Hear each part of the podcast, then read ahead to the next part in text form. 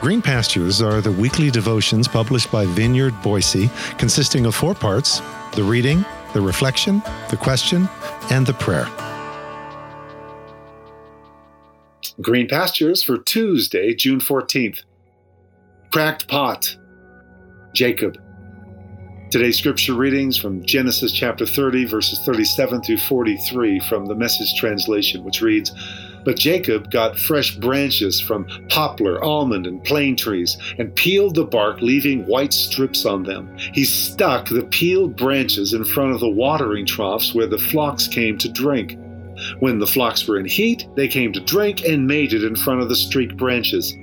Then they gave birth to young that were streaked and spotted or speckled.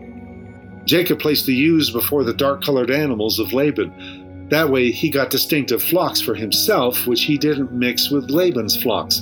And when the sturdier animals were mating, Jacob placed branches at the troughs in view of the animals, so they mated in front of the branches. But he wouldn't set up the branches before the feebler animals. That way, the feeble animals went to Laban, and the sturdy ones to Jacob. The man got richer and richer, acquiring huge flocks, lots and lots of servants, not to mention camels and donkeys. This is God's word.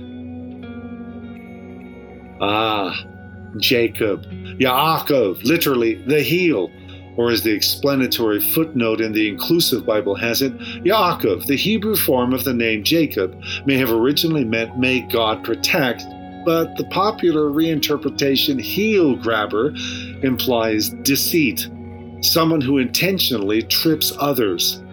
Jacob fulfills the trickster archetype, much the way Coyote does in Native American stories. Indeed, the trickster is a prevalent theme in Genesis and throughout Jewish literature. Often it is both an expression of the Jewish sense of humor and an adaptive response of a persecuted people. Talk about a cracked pot, leveraging his brother's hunger and weakness to his advantage, outright deceiving his aged, blind, and dying father to swindle his brother out of the inheritance, playing a battle of wits with his uncle Laban to see who could outsmart the other, and not only end up with the girl, or actually girls, like four of them, but all the goods too which is where this genuinely crackpot scheme with the striped poles at the watering holes entered the mix. And yet, over 300 times in the Hebrew scriptures, God is identified as the God of Jacob. Behold, an Israelite in whom was much deceit, and yet God owns him by name over and over and over again. And we say grace is a New Testament theme. All right, so rather than just rereading today's text, let me, let me invite you to pick your own incident from the life of Jacob to read and ponder a bit.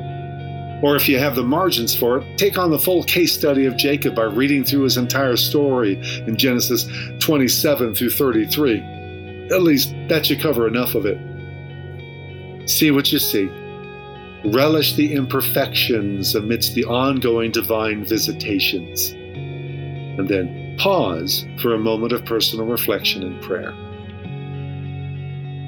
How could God not just use, but pivot God's entire unfolding story on such a character as Jacob? What does this say about God? What does this say about Jacob? What does this say about you and me? How do you see yourself reflected in the life of Jacob? How readily do you see God as the God of Jacob?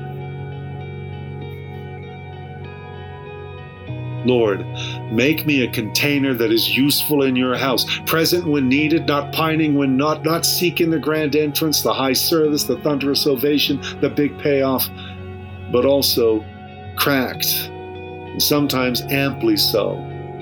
Useful, Lord, let me be to the least of these in your house, just remind me today that often you shine the brightest and pour out the widest through the flaws in me that I would wish to hide. Let your glory shine through each and every crack in me, through your Ruach with, upon, and in us. Amen.